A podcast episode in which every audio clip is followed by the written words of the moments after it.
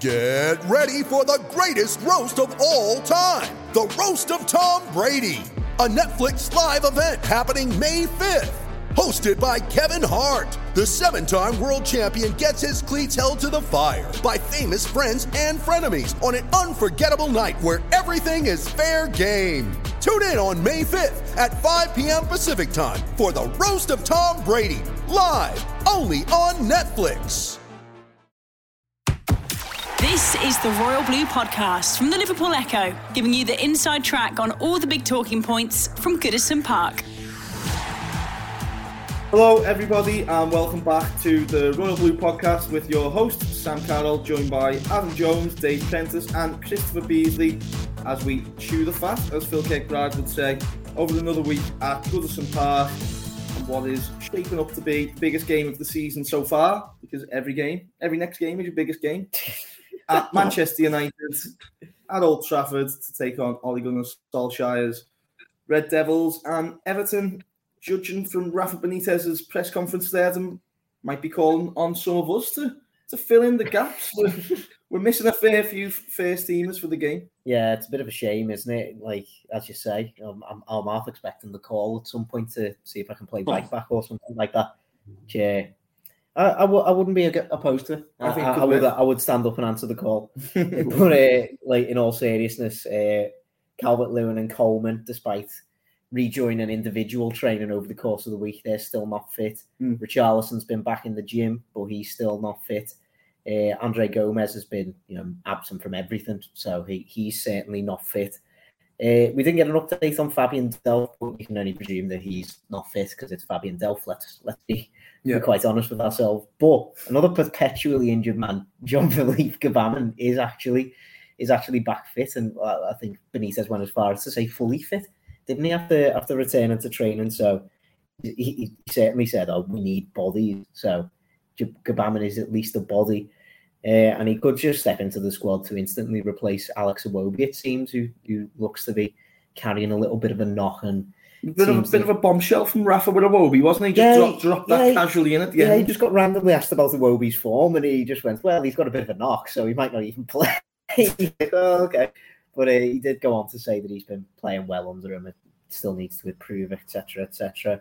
So yeah, it's looking it's looking like a pretty threadbare sort of squad, and when you when you go into a place like obviously you don't want to thread baseball for any Premier League game, but going to a place like Manchester United, they're they're the kind of team, even though I don't think they necessarily played very well against Villarreal, lost obviously to Villa and West Ham recently at Old Trafford as well. But they are still the kind of squad that's going to punish you if you if you lax in any sort of department. So it's going to be it's going to be a rough ride for Everton uh, on Saturday. I I feel unfortunately. Is the team Preno you can't judge much from pre-season friendlies, but no Richarlison, no Calvert Lewin. The, the, team kind of um, a little bit conspicuously resembles the the team that was walloped in in pre-season, doesn't it? And there's a United with a point to prove after you know, they had the win in midweek, I suppose, but a bit of a gut wrenching defeat to Aston Villa. The the stars aren't exactly aligning for a uh, a rare Everton win at Old Trafford. No, it's very, very frustrating because I think Villa showed last weekend what a team can do against this United side. You know, so with a full complement of uh, of players, they're a very good United side. They've got great quality in lots of areas, but they're not totally at it. You know, they're not they're, they're vulnerable. You know, so you can guess at them.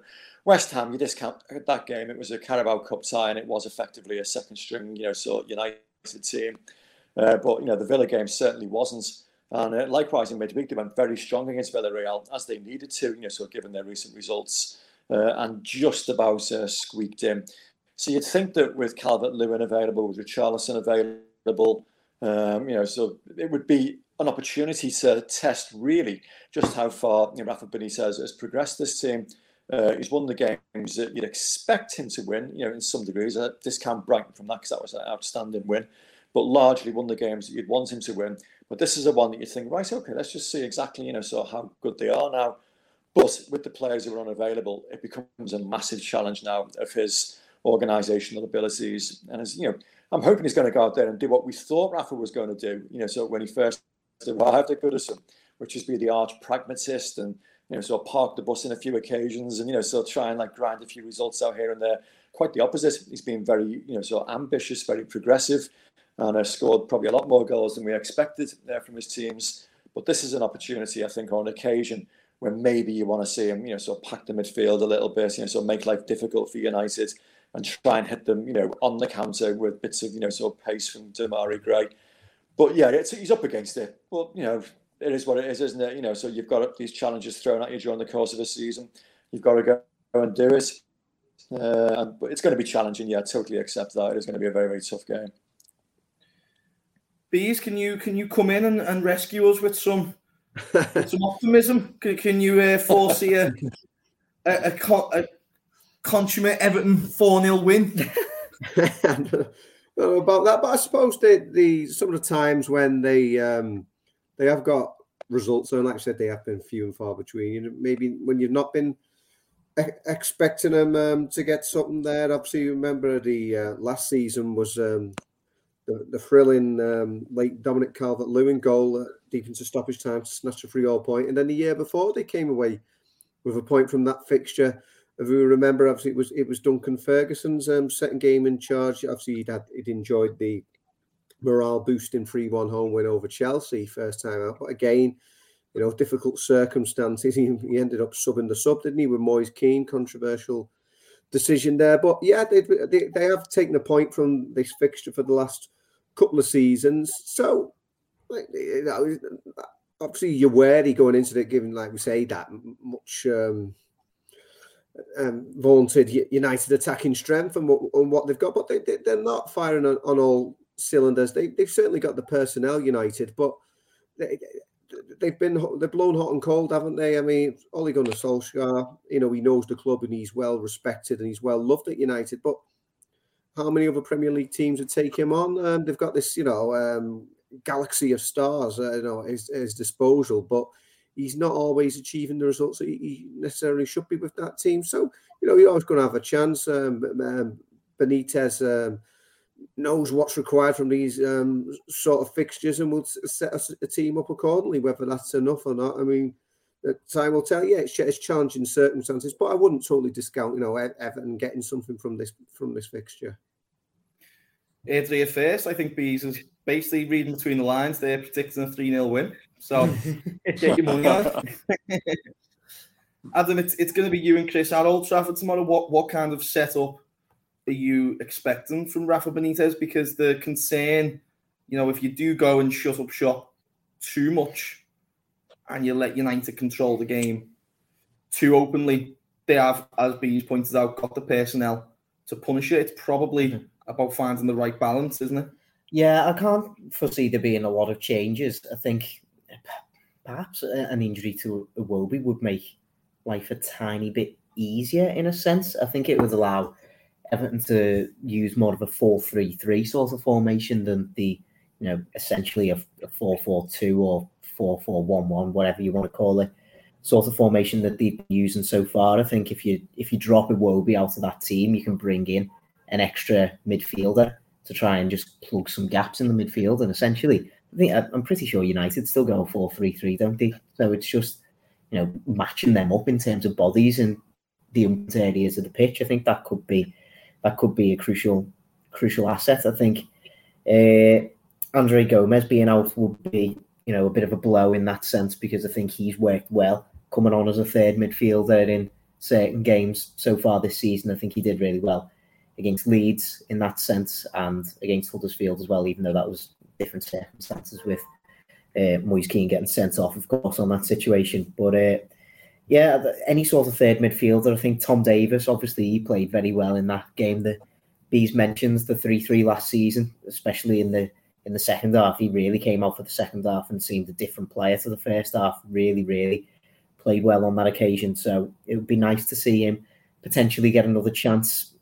You wonder how fit Gbamin is because if if Gbamin was fully fit, as Rafa Benitez says, then you know, this could be a game where you'd like to throw him in, but you know, he's, he's really not played a lot of football recently, hasn't he? So do you, like, do you throw him in to a game at Old Trafford with with the stakes so high? Um, yeah. I'm not particularly sure. It, Like to me, it would strike strike me as Davies would be the obvious option in that sense. But I don't think there's any need for us to, you know, switch it up completely and go like five at the back or anything like that. I think, to be honest, we struggle with five at the back regardless. And when we've not got a natural, especially right wing back in a uh, in Seamus Coleman being there, I'm not sure Luca Digne is naturally a left wing back either. I think he's probably better suited to be in a left back himself. So it's just trying to keep that keep that back four as solid as possible. I think Yerry Mina has been fantastic uh, so far this season. You know, hopefully Ben Godfrey will have a bit more fitness about him. Just keep a solid back four there, and just as I say, just try and at least match them up in terms of bodies, and then it's all just about you know how hard these players can work, how determined they are, like the commitment into going into every sort of tackle. And let's be honest, throughout this season, barring maybe that QPR game where we made a lot of changes, I would say that that Everton team has shown those qualities so far this season. So fingers crossed if we can do that, we can you know match them up in terms of bodies at least a little bit and uh, and hopefully try and come away with somewhat of a positive result. Bees, I'll, I'll come to you next. I think Preno's just kind of having some camera camera issues here. you okay there, Dave? Bees, Adam yeah. brings up Tom Davies there, and the, there's been reports this week linking him with a move to Crystal Palace, or at least Crystal Palace monitoring Tom Davies and his contract situation. Maybe a little bit unfortunate in, in the QPR game to be the man who missed the penalty after a, a decent run of takers who, who all slotted. But I don't know, where, where do you stand on, on Tom at the moment in terms of at some point this season, he's kind of got to put together a, a consistent run of form to prove that you know he's good enough to be part of this midfield moving forward. Would you would you think that's a fair assessment? Yeah, it comes a point, isn't it, when you're not still a prospect as such as a, a player of potential. You know, he's, he's been in there since a very young age, and obviously burst onto the the scene. Um, we, use that a lot for young players coming into when they make their debuts, but he really did with that won the goal against Manchester City. So a lot was expected on him from a from a very young age. I've seen Marco Silva made him the youngest captain in, in the club's history. So he, you know, he, he's achieved a lot already. But yeah, there comes a point when you you're no longer potential and you you have to start start delivering on, on a regular basis. He's never really become a first team regular. He's been part of that first team squad for a number of seasons now as a squad player rather than one of the first names on the team sheet. So yeah, you could say that you know it is potentially a, a very important um, season for Tom. Whether he takes that next step and be, becomes more of a an established uh, member of the side, or, or whether um, you know the manager ultimately starts looking towards um, um, different options. Yeah, you know, you know what you get with Tom is that you know he, he gives that a certain amount of um, you know the, the work rate and that industry in, in, in the centre of the park, and is maybe an option a bit different than some of the other midfielders at Benitez's disposal. But um, yeah, it, it is important for him. You know, if he is long term carrying on um, as a, an Everton um, future for him. He, he he does need to sort of establish himself, get those minutes in this season, and actually uh, not just be playing, but actually um, producing that that end product. So yeah, it's, it's it's an important time for for Tom. You know, he's, he's it's tough a, a, lot of the times for the, the, some of the, the, local lads. You know, there isn't that extra pressure on on their shoulders, but you know he's had that for, for a number of years now, and it, yeah, it could definitely be a big year for him. Would you agree with that, Preno? Yeah, I mean, uh, he's going to be very, very important this season if um, our, you know, sort of injury record continues the way it has. Uh, and it could yeah. be a, a, big season for him. It's funny, actually, I've seen a few comments recently, uh, you know, on social media. I know it's not the best platform to be uh, looking for uh, positivity. Uh, and, you know, obviously he does come in for more, much more than, than his fair amounts of stick. I don't know why that often seems to be like a local lad's prerogative. Uh, and I don't get that. You know, so Johnny Ebbrell, you, you, can, you know, in a similar kind of situation, big expectations because he came through the FA School of Excellence uh, and he was always consistent, always available, but was always criticised because people always wanted a little bit more. And you get the same impression, you know, so with, with Tom. Um, he's always available. He's always there. He's always willing willing, you know, so he, always puts in a shift. So I think maybe we should be trying to cut him a little bit of slack on occasions. Um, all right, he missed a penalty, you know, sort of QPR, but you know, so that happens to anybody. Um, his is generally reliable. You know what you're going to get from him. Um, you know, every misplaced pass seems to be met with some kind of call that he's not good enough for the football club. But I just don't get that sometimes. So yeah, it, it's, it's going to be a, a, big season from him, and all he can do, or big season for him, uh, all he can do is you know of be as available as he has been and be as committed as he can be, and try and you know sort of persuade you know the new manager uh, that you know because he is still new to him that you know. Uh, he deserves to have a place in the squad and maybe a bit more to play. But at the moment, you know, so when we're struggling for numbers, yeah, he's going to be very, very important. And while we're struggling for numbers, Adam and Salomon Rondon, you would expect gets another chance to to lead the line. There would be worse places to score your first Everton goal. Another player who, who seemingly split opinion in his first few appearances, but very clearly getting back up to speed. What have you made of, of Rondon so far, and, and what do you think he needs to offer tomorrow? I think the big thing for him is that he played 90 minutes last week, wasn't he? Like, I, I think I I was one of them who was he was saying that I was I'd be surprised if he lasted uh, 60 minutes last weekend after you know give, being given a good run around against Aston Villa the week before. He'd obviously started against QPR in midweek as well. You could tell he did look just tired throughout throughout that Norwich game, but it is to be expected, isn't it? You know, he, he's essentially spent four months at home, not really in full training or anything like that, and he's been thrust into a you know a highly pressured situation. I think I think Rafa Benitez would say himself that you know he didn't want to th- be throwing Salomon Rondon in and starting games this early in his Everton career, but needs needs must essentially with both Dominic Calvert-Lewin and Richarlison injured. You can't really account for something like that. Obviously, Ellis Sims is still coming back from his own long-term injury problem as well, so it's clear that he's not fit. Let's say even behind Rondon in terms of in terms of fitness. We saw Lewis Dobbin come off the bench, but you know he's still adapting to 23s football, let alone uh, the step up to the Premier League. So yeah, I, I, do I do feel really sorry for Rondon because you can see even towards like the latter stages of that Norwich game, you could see him, you know, trying to get involved in the physical battle with centre backs. He was linking up play as much as he could. You could tell that he's that he's trying trying to give to give it everything, but you know perhaps his fitness just isn't up with his you know mental speed as of yet. Uh, hopefully, with having a week off after that 90 minutes, essentially, I say week off, he's been in training, of course, but like a week of not playing a football match, then perhaps he will be refreshed again because he just needs to, he still just needs to give it everything at Old Trafford, doesn't he? He needs to be that physical presence that, that we want him to be up front, not necessarily just a, a straight target man or anything like that, but he needs to be you know, putting pressure on those centre backs, especially with Harry Maguire still out for Manchester United. Victor Lindelof's come into the side, and you know, I do think he's a decent defender, but he's he's got a mistake in him, hasn't he? You know, if Salomon Rondon can put a bit of pressure on him, even in a physical sense, I think he would have the physical beating of somebody like Lindelof. So that's the kind of work that we need Rondon to be putting in, allowing the likes of Demarai Gray and Andros Townsend to get to get around them and uh, use their pace and quality to perhaps try and get in behind this Manchester United defence. So I think he really could be crucial this weekend and how he plays. You know, if he if he does have a really good game, it could open up a number of possibilities. I mean, not just even for Gray or Townsend, but possibly for somebody like Doucouré running forward from a deep, deep, deeper sort of line midfield position. So I think he's going to be absolutely crucial for for this game, and it's going to be interesting to see how his role changes a little bit after the international break when you're expecting the likes of Calvert Lewin and Richarlison to be back fit again.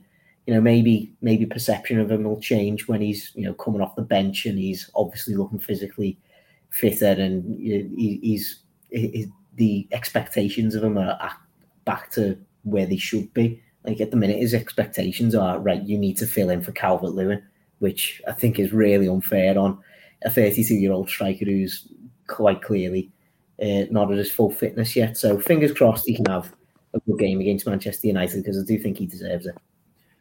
I don't know about UBs, but even with Rondon getting up to speed, I don't think we've seen maybe the Salomon Rondon that Newcastle and, and West Brom fans seen in part. But it does make you appreciate what, what you have in, in Dominic Calvert Lewin even more, doesn't it? You know, not just his goals that, you know, his goal output since Carlo Ancelotti came to the club has, has doubled, trebled, whatever it is. But mm-hmm. even the last few games, just giving you that option of the outball and, you know, how prolific he is in the air, how good he is at holding the ball up. Everton have kind of, it, it's took a while to get there, but Everton do have a real gem in Calvert Lewin. He, he will be a real big boost to Rafa Benitez when he comes back because he's not a player that's often injured either. No.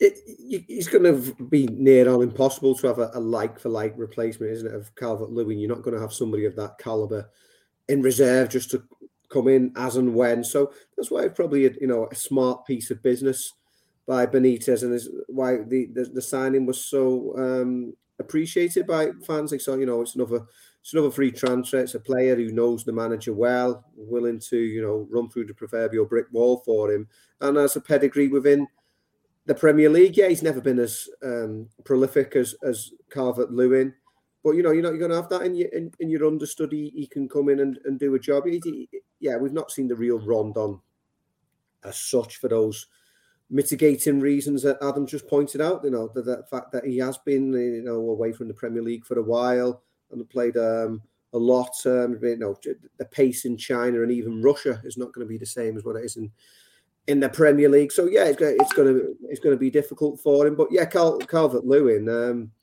ma- massive miss, isn't it? Um, he's just come on, you know, such leaps and bounds in the last um, couple of couple of years. Um, he's always been a very polished player, good all round striker who uh, lead the line well and then link up well. But you know, he's, he's taking it on for that really sort of what the most difficult thing for strikers, just to have that that natural finishing ability, which you almost think can't be taught. But he's really improved his his, his goal output. I mean, you have to remember. Um, I know a lot of us been watching um, the the program about the early years of the Premier League, um, the the Fever Pitch um, series, and Alan Shearer has obviously featured prominently in that um, as the Premier League's all-time leading goal scorer. And this last episode was all about when he, he, he left Blackburn for for Newcastle United, became the world's most expensive player. But he, in his early years, you know, he, he was playing in what was the first division when he first started um, with Southampton from like the age of 17, but he wasn't prolific to start off with. And he had to learn, he had to feel his way through the top division and sort of learn that he wasn't like um, Wayne Rooney, just like boy wonder from you know his very first season. You know, it took him a while to sort of get there, and it's been sort of similar with Calvert Lewin. It's been a gradual process, but when he's he's at that level now, yeah, he's, he's, you're going to, struggle to sort of re- replace him. He's not he's not the finished article. I think there's still a few things, a few elements of his game when he's one on one with a keeper. He needs to be a bit more sort of ruthless, really, and take those. Um, chances in, in those one-on-one situations. But you know, he has more or less got the, the full package now. So yeah, whenever he is missing, you know, you're going to feel it. The Royal Blue Podcast from the Liverpool Echo. You ready? Showtime.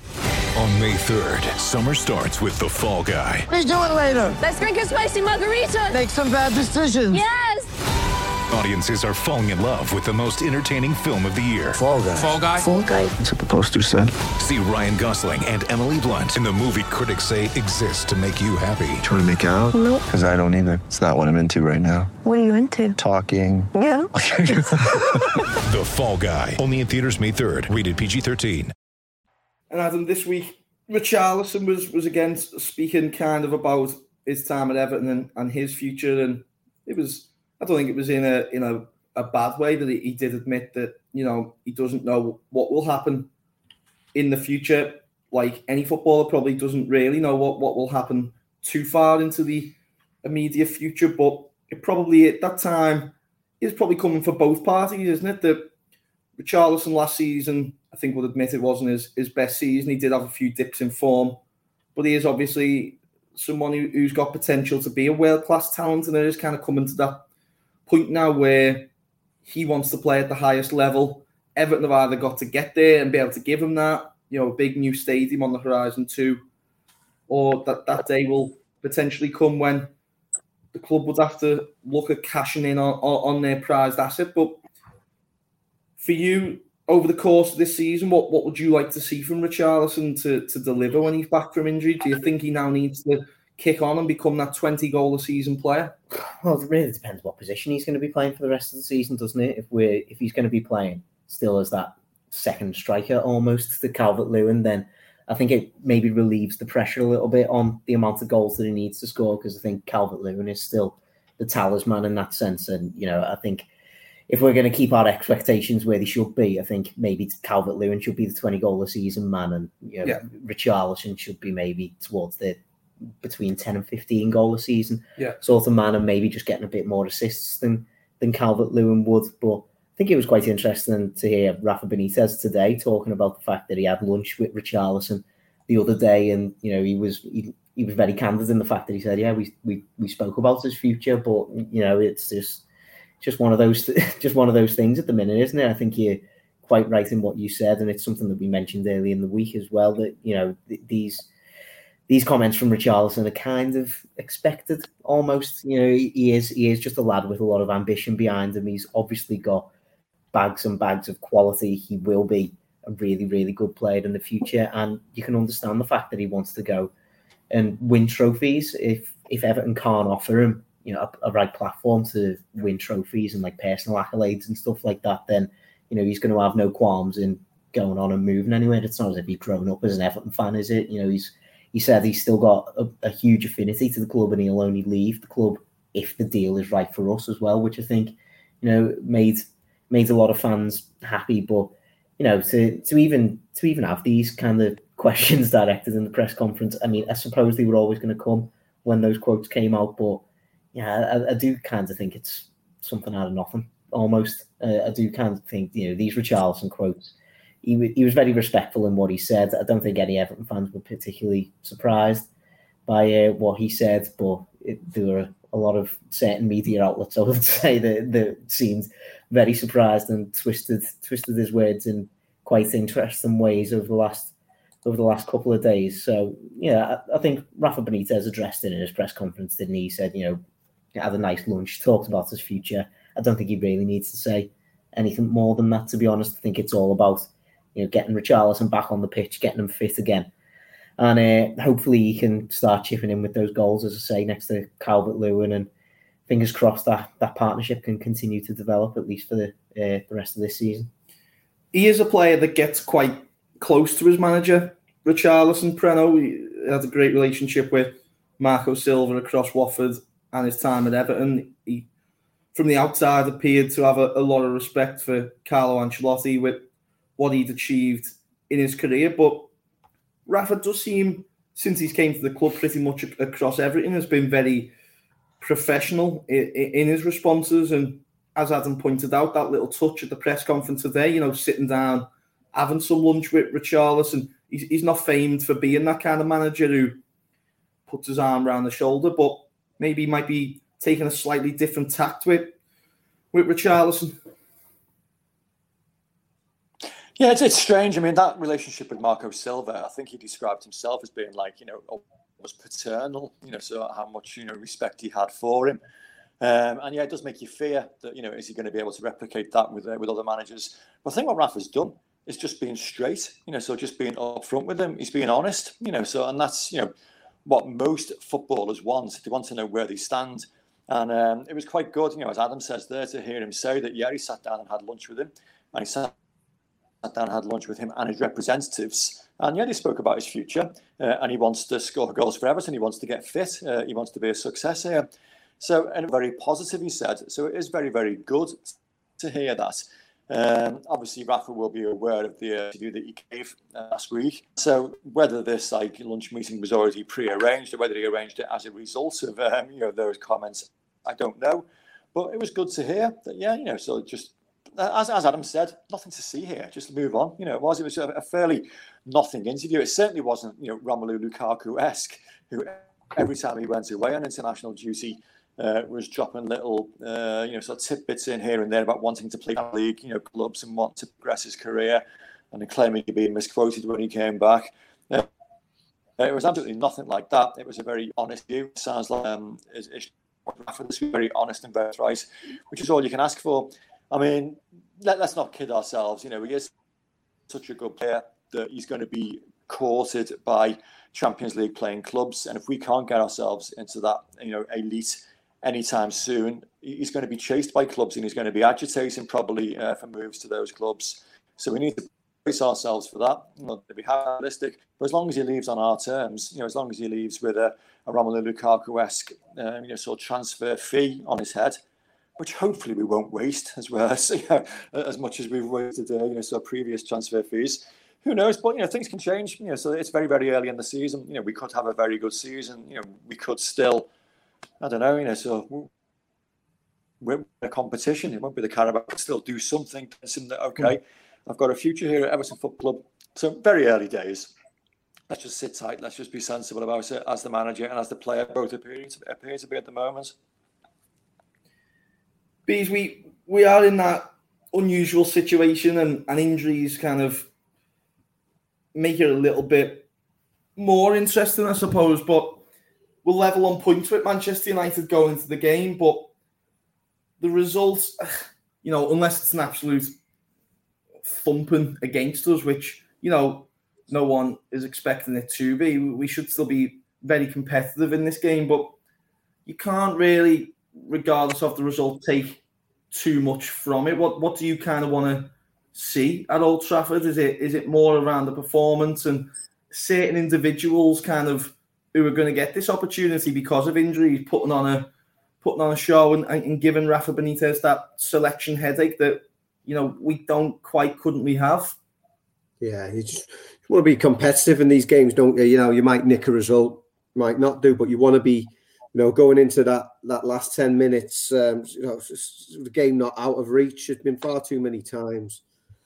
You know, I've been a frequent visitor to Old Trafford for, for a number of years, seen a lot of Everton games there, and I've possibly I think Arsenal's probably the game they've taken the fewest fixtures per game from, something like that. But it's not far off if it's not that one. The Man United away, you know, they won there in the very first, going back to the very early days of the Premier League again, off I go again on nostalgia. They won in the very first week of the Premier League 3 0 there. Then they didn't win again until obviously um, Roberto Martinez's first season, the 1 0 Bryan Oviedo game. So, yeah, you just want to you want to be going into the, the final stages of the game with, with it not being out of sight. There's been too many times when they've just gone there you know, just got turned over, you know, lose by three or four goals, something like that. And, and you know, that that's that's not nice. You you accept defeat if you go down fighting, but you, you don't want to be you know blow, blown out of the water. So that's the fear with you know if United's attacking players can click, they are capable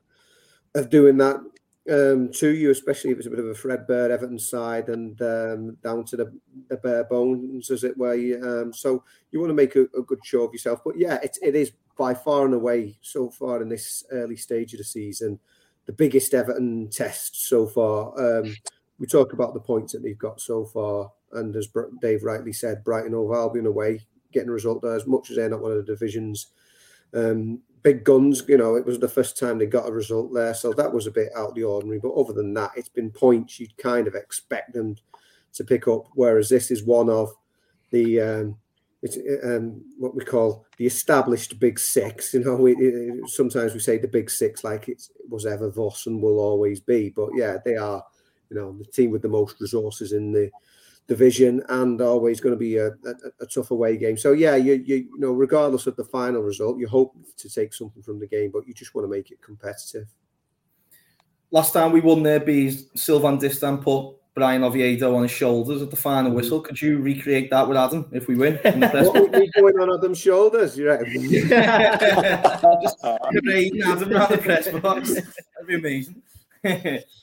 Adam, the, the, you can kind of say sometimes in cup finals and things like that, you know, these are the games you want to play. And Everton got competition at the back, whatever, four defenders, five defenders, even potentially Rafa Pitts not much of a better way to to put yourself to kind of raise your estimation and his thinking to to pit your wits against Cristiano Ronaldo and and have a good game. And I think uh, Yerry Mina versus Cristiano Ronaldo, especially to me, sounds like a good battle. Literally, when Bees was just talking there, I was, I was looking, thinking ahead to the game, and I was thinking to myself, oh, the amount of times that Yerry Mina has wound up strikers so far this season. He did it obviously quite famously with Patrick Bamford, didn't he? He had that like little go to with him did it with uh, Ollie Watkins a couple of times against Villa as well. He's on. He's just constantly chirping in the. Well, he, he wound he wound Lionel Messi up as well, didn't he? in the Copa America, He's just so constantly might as well chirping in the faces of these strikers, and I just can't wait to see, to see what he's going to do against Cristiano Ronaldo. Because you know, as I- as I said previously, I think Yerry Mina has been in brilliant form when he's been on the pitch for Everton uh, so far this season. Even even you know throughout large parts of that Aston Villa game, I know obviously we conceded three goals in the end, but you know I think through large parts of that game he he played quite well. Thought he was one of our best players uh, against Norwich last weekend. I think he slipped under the radar a little bit with with how well he played, just because it was it was so comfortable really at the back, wasn't it? I think both of Norwich's shots on target throughout the game came from outside the area, and that's testament to how well the likes of Michael Keane and Yerry Mina played. Uh, and I think Mina's got all the qualities about him where he can, you know, give give Ronaldo a, a real a real sort of battle. You do worry about Ronaldo's, you know, acceleration and pace off the line sort of thing. I'm not sure Yerry Mina's necessarily got that about him. If Ronaldo turn, manages to turn him quite quickly, I'm not sure what Mina's going to be able to do in that sense. But you know, he, he's been playing in the Premier League for a good few years now. He's very experienced, and you know he can play himself so that he doesn't get into those sort of situations. It, obviously, with a player like Cristiano Ronaldo, he, uh, chances are he's going to get shots on on goal, isn't he? Like he's just he's just a phenomenal player, and I think was it Solskjaer was saying that you almost guarantee the goal when Ronaldo plays. I mean, he's been proven fairly right on that so far. I think there's only one one game that he's not scored for for United, and then that was against was against Villa, wasn't it? So you know, it, there's it, it's going to be it's going to be hard.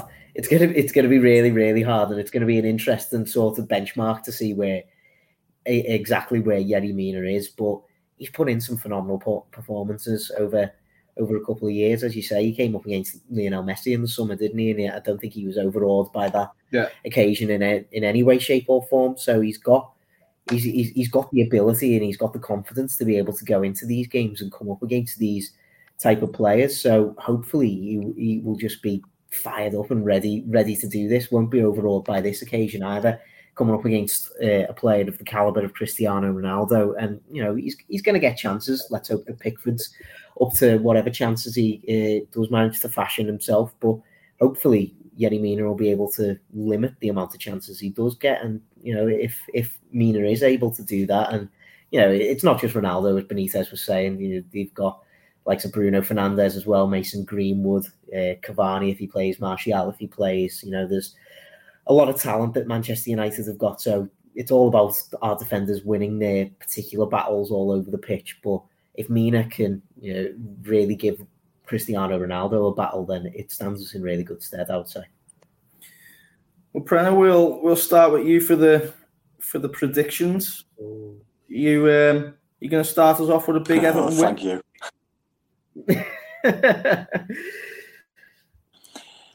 I've, I've been I've going to Old Trafford since oof, 1978, something like that, and I've seen one win. I was there for the, uh, the Bryan Oviedo night, so uh, I'm not flush with confidence. Um, I like what Adam said there about Jordan Pickford. I think it's going to be an important game for him. We need him to be absolutely on it, and he has been this season. Uh, and it was interesting to hear the manager actually name check Andy Lonergan and uh, Asmir Begovic in the press conference when he was asked about um, Demarai Gray and Andros Townsend. He was saying how well they'd done. And, you know, Begovic has played games and hasn't. But that indicates that they are working so hard on the training that they are pushing Jordan Pickford, which is what we wanted to see. We wanted to see, you know, some real competition and, you know, see better performances from Jordan Pickford. I hope that's the case because he's going to need class performance. Um, we, we never like to uh, to predict negative results in this. I'm not going to start now. Um, I'm going to go for a, a draw. I'm going to go for a one draw, sneaky as anything. Might have to survive a few rough patches along the way. I'm not saying that with any confidence, but you know, um, hope more, more hope and optimism than confidence. But you know, so who knows if I can get his tactics right, if he can put a, you know a real pragmatic team out there, park the bus a little bit, maybe and frustrate them. we can do. You know, so almost what Villa did last week, but with the end result. And let's face it, Villa got a good fortune that day as well on a couple of occasions. But yeah, I'll, I'll go for a draw. Three in a row. That's a draw last season, draw season before, draw this time. No, um, no Gavin Buckland this week, Chris, who would probably be predicting a 17 0 Man United romp. Are you going to follow suit or are you feeling a little bit more confident? I'll be confident to the point uh, that, that Dave was confident in that, like you said, yeah, the last couple of um, seasons in this fixture, they have taken a point from that one. Yeah, I'm not predicting any more Bryan Oviedo um, heroics, but we've had 1 1 and 3 3 the last couple of seasons. So I'll say 2 2 for tomorrow. Nice. Adam, can someone make a heat? Can someone emerge as the, the new Bryan Oviedo tomorrow, or are we going to have a, a full house of draws? I think we're going to have a full house of draws, to be honest. I think just the injury situation that we've got at the minute does really, really limit the expectations that I can have out to, out to this game, really. I think a draw would be, well, in, in any circumstances, going to Old Trafford and getting a draw would be a fantastic result. I think in these circumstances, it would be absolutely monumental, to be honest. You know, like we're likely going to be having a, a half fit Salomon Rondon up front. We're going to have Ben Godfrey playing as a right back when we know that's not going to be his his favoured position at all. We could have, you know, three midfielders, and it it, it like it.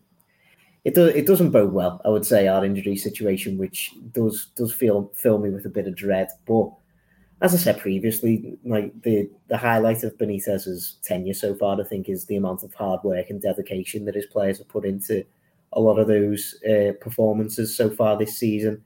And you know, in the games that the lads have mentioned there, it was hard work and dedication that got us the three three uh, last year under Duncan Ferguson as well. We had major injury issues. We were playing Mason Holgate in centre mid there, and we still managed to get a draw. So we've done it before. Let's say we can we can do it again with a one one. I'll, I'll agree with Prem. Well, we need to have some optimism to finish. I'm going to go. I'm going to go two one Everton. Yerry Mina last minute winner, and then he goes and does a dance in front of Ronaldo. front of the Stretford end. That would be the perfect.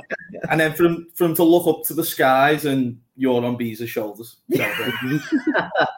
perfect day. Perfect Yeah, day. yeah. Well, we will be back next week, and hopefully, hopefully, hopefully, every finger crossed that you have that we get a win at Old Trafford and carry on the positive start of the season under Rafa Benitez. We'll be back to discuss the game and much, much more because everything's always happening when you when you're an Everton fan. Yeah. I'm sure there'll be more news to to discuss. You can follow all the action tomorrow with Adam and Chris, including their player ratings and things like that, on the Echo website. You can also get in touch with us on Twitter. I'm sure you can find us all easily enough, or join the Royal Blue Podcast group on Facebook. You've been listening to the Royal Blue Podcast. Thanks for listening and have a great weekend. You've been listening to the Royal Blue podcast from the Liverpool Echo.